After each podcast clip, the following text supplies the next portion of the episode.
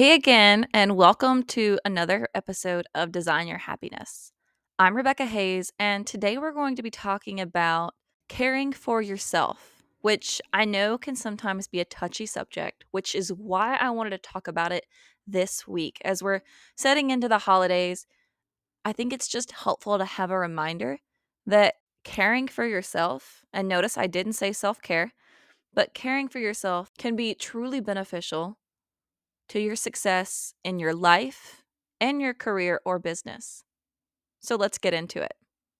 I'm going to start off by saying that you are your biggest resource, your biggest champion, and sometimes, let's be honest, your biggest obstacle. Whatever stage you're in right now, whichever noun feels most like you, what they all have in common is you. So, since you are your biggest resource, you have to make time to take care of yourself. I'm going to keep saying it because sometimes we just need the reminder. And I know there are a lot of mixed feelings, but I want to talk about caring for yourself like you might care for someone else.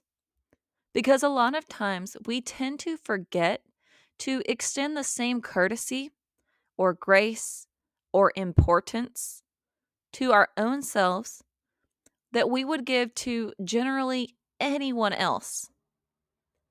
So, as we head into this holiday season, and I know for some of us that can be a really busy time, whether that's in your personal life or your career or business, I also want to remind you, friendly reminder, to look for opportunities to give yourself a little care.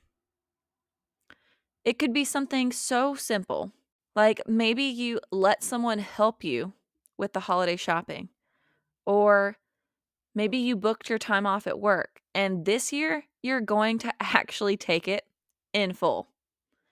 Whatever that little bit of care looks like for you, and it doesn't have to be expensive, and it doesn't have to take a lot of time.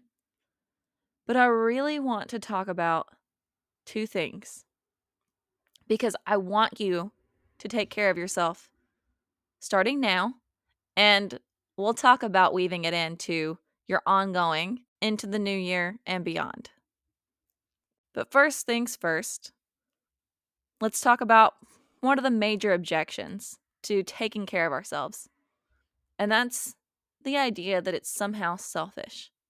You've heard it probably a lot, but it's not. If you don't take care of yourself, no one else is going to do it for you.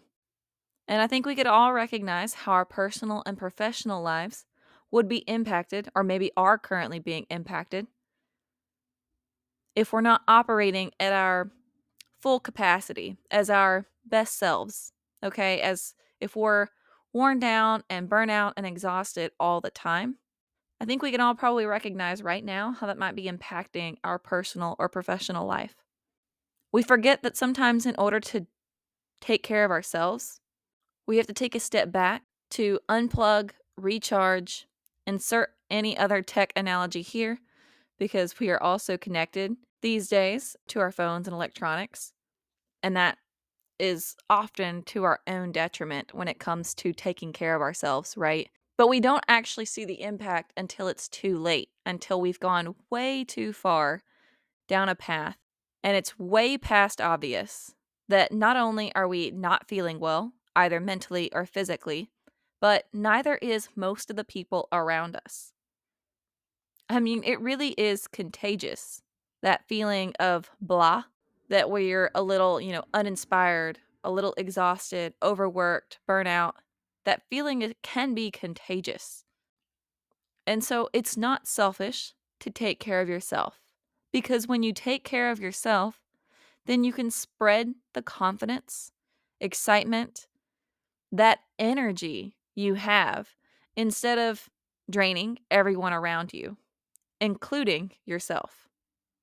And I think we can all admit that would be a welcome holiday gift, right? And the second thing that I want to bring up is when you bring that newfound energy from actually taking care of yourself and your physical and mental well being, pay attention to how it impacts not only everyone around you, but also how your career or business goals change. They start to fall in line and you start achieving them like you wouldn't believe. Mindset is such a big part of what we are actually able to accomplish. And something that can really help us manage our mindset is taking care of our physical and mental well being. So, I'll say it again. As we head into the holiday season and even into the new year, let's start thinking about some ways that we can care for ourselves. Because if we don't do it, no one else is going to do it for you. Only you know your limits.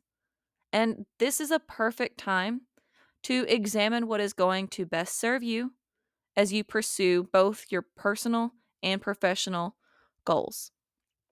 All right, with that in mind, and in the spirit of everything that I've just said, I will not be releasing another episode this week. So you can take the time that you would have spent listening to that episode and spend it on yourself and consider it an early holiday gift.